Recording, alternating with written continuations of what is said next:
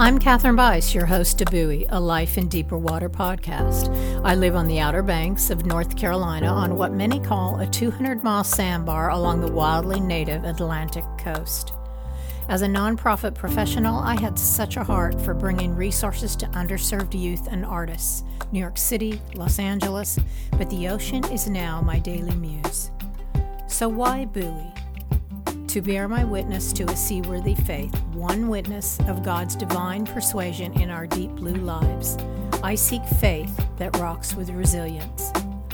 Buoy is rocking on a small, sun drenched platform, spending a few minutes to warm up with the sea lions and navigate a deeper perspective on how our faith is our witness. We all have to swim to it. If you are here to buoy your life in a way only God's swell provides, or your swim brought you to this open water but you're not sure why, we are on the same journey. Hey, thanks for jumping on Buoy today.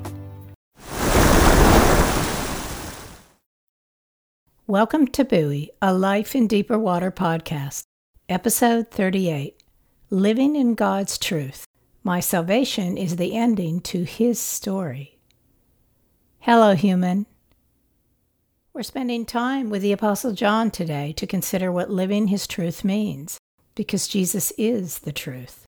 In John chapter 14, during a time when Jesus was comforting his disciples, during the familiar let not your heart be troubled conversation, he told them that they know the place where he is going. But they needed more. Thomas said to him, Lord, we don't know where you are going, so how can we know the way? Jesus answered, I am the way and the truth and the life. No one comes to the Father except through me. John 14, 5, 6. Jesus went on to say that if they know him, they know the Father. Jesus is the way, Jesus is the life. But today, I want to share what is on my heart about when Jesus said, I am the truth. That Jesus is the truth. Over half the New Testament uses of truth are in John's Gospel. Jesus is truth personified. He is the divine being and the only measure by which we know truth in our lives. I grew up hearing just tell the truth, just always tell me what happened. I'm thankful for that because it made truth a good thing.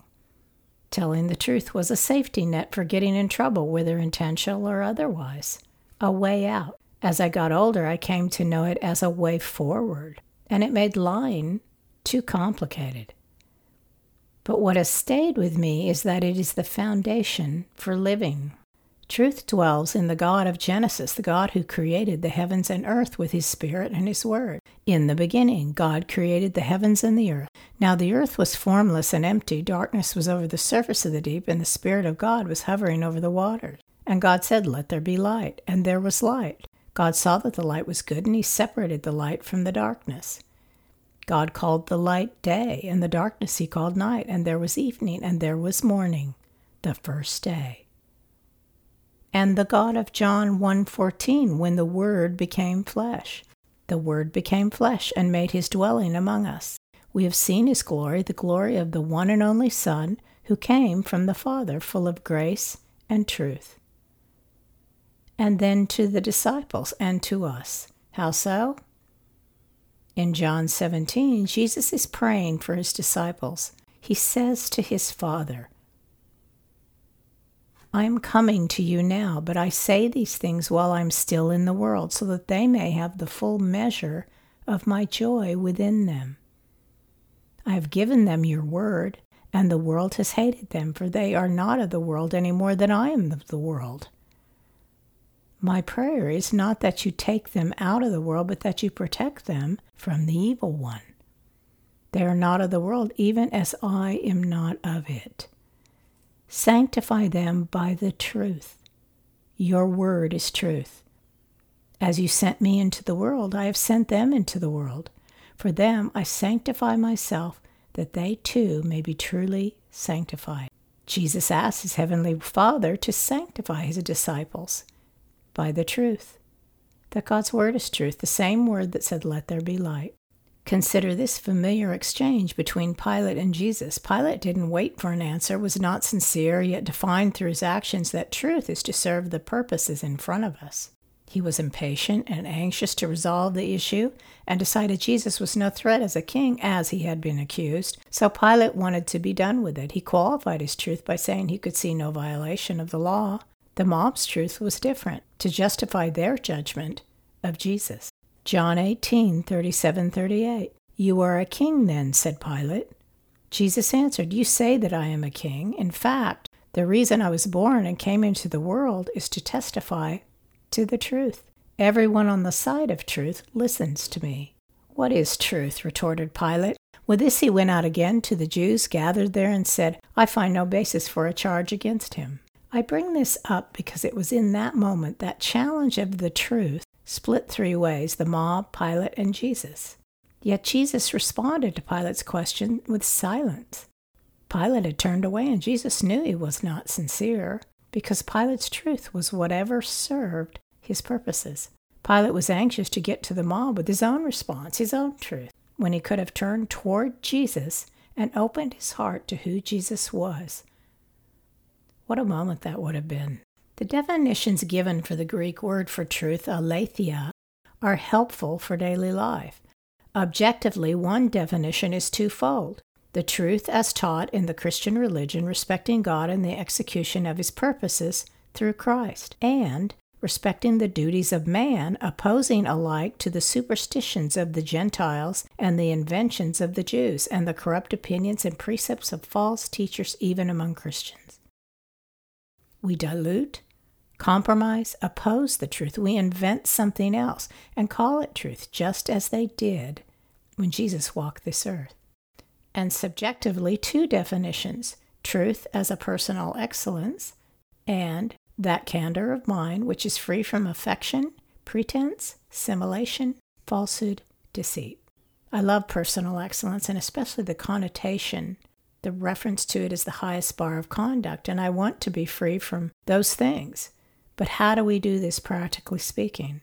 John 8, 31, 32. To the Jews who had believed him, Jesus said, If you hold to my teaching, you are really my disciples. Then you will know the truth, and the truth will set you free. So, this is what I hold to how Jesus lived, what he said, how he showed his love to his disciples, how he treated people, how he healed, what he promised, what he asks us to do, what he died for, who he sent to take care of me until he comes back. I hold to the Holy Spirit. John 14, 15. If you love me, keep my commandments, and I will ask the Father, and he will give you another advocate to help you and be with you forever the Spirit of truth. The Spirit of what? the Spirit of truth. So, this is what I gain by walking in His truth. I gain respite from the chase, the pursuit of life's meaning, because I know the truth that sanctifies me. That is, the truth of the kingdom and sovereignty of God, how creation came to be, why we were created, how we fell, who redeemed us back into the arms of the Father, what will happen to me when I die, or what will happen to me when I hear the shout and the trumpet sounds. Whichever comes first. I know what happens next because my salvation is the ending to His story. I'm living His truth. The Apostle Mark shares what Jesus said to his disciples on a busy day Mark 6:31 Then because so many people were coming and going that they did not even have a chance to eat he said to them Come with me by yourselves to a quiet place and get some rest. Well, I'm thinking a man who is the truth does that. He gives us rest. Now, the only thing I have to seek is knowing the truth maker to draw closer to him. The Holy Spirit does that with me, testifies for me in relationships that I give them to God to reveal and represent the truth. Sometimes it's hard to discern what is true in our relationships with others.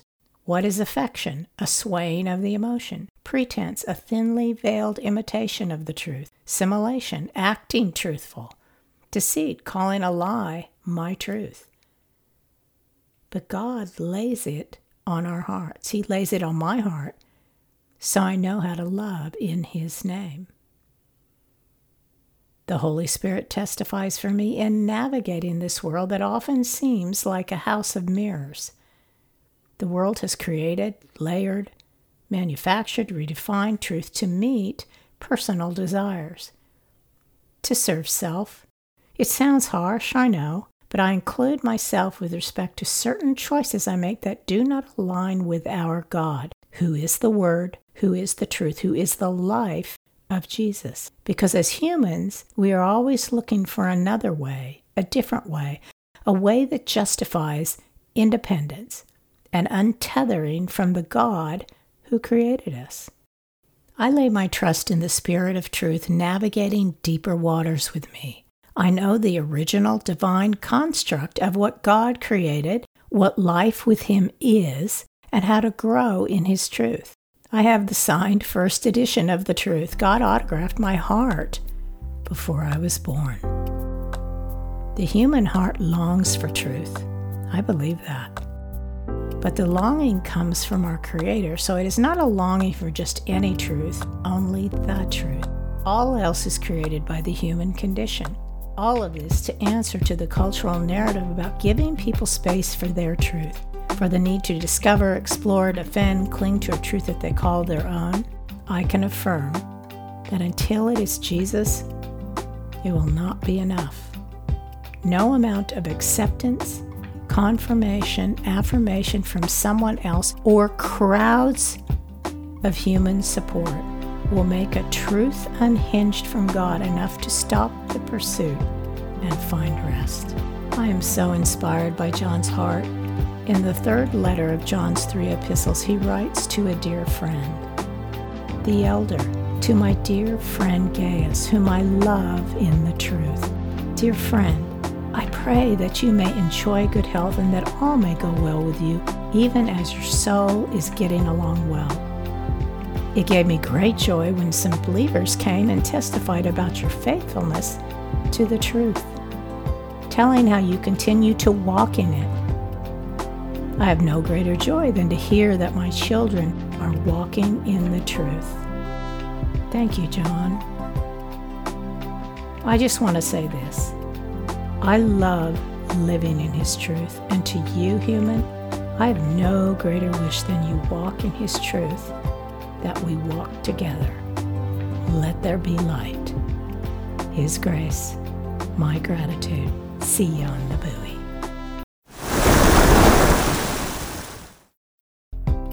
Thanks for listening today. I encourage you to speak up, human. If Buoy brings value to you, take a moment to share it with someone. Write a quick review so we reach more seekers. Comment, ask questions. You can find me at kathrynbise.com and Buoy Kathryn B on Instagram. Buoy is a Life in Deeper Water podcast.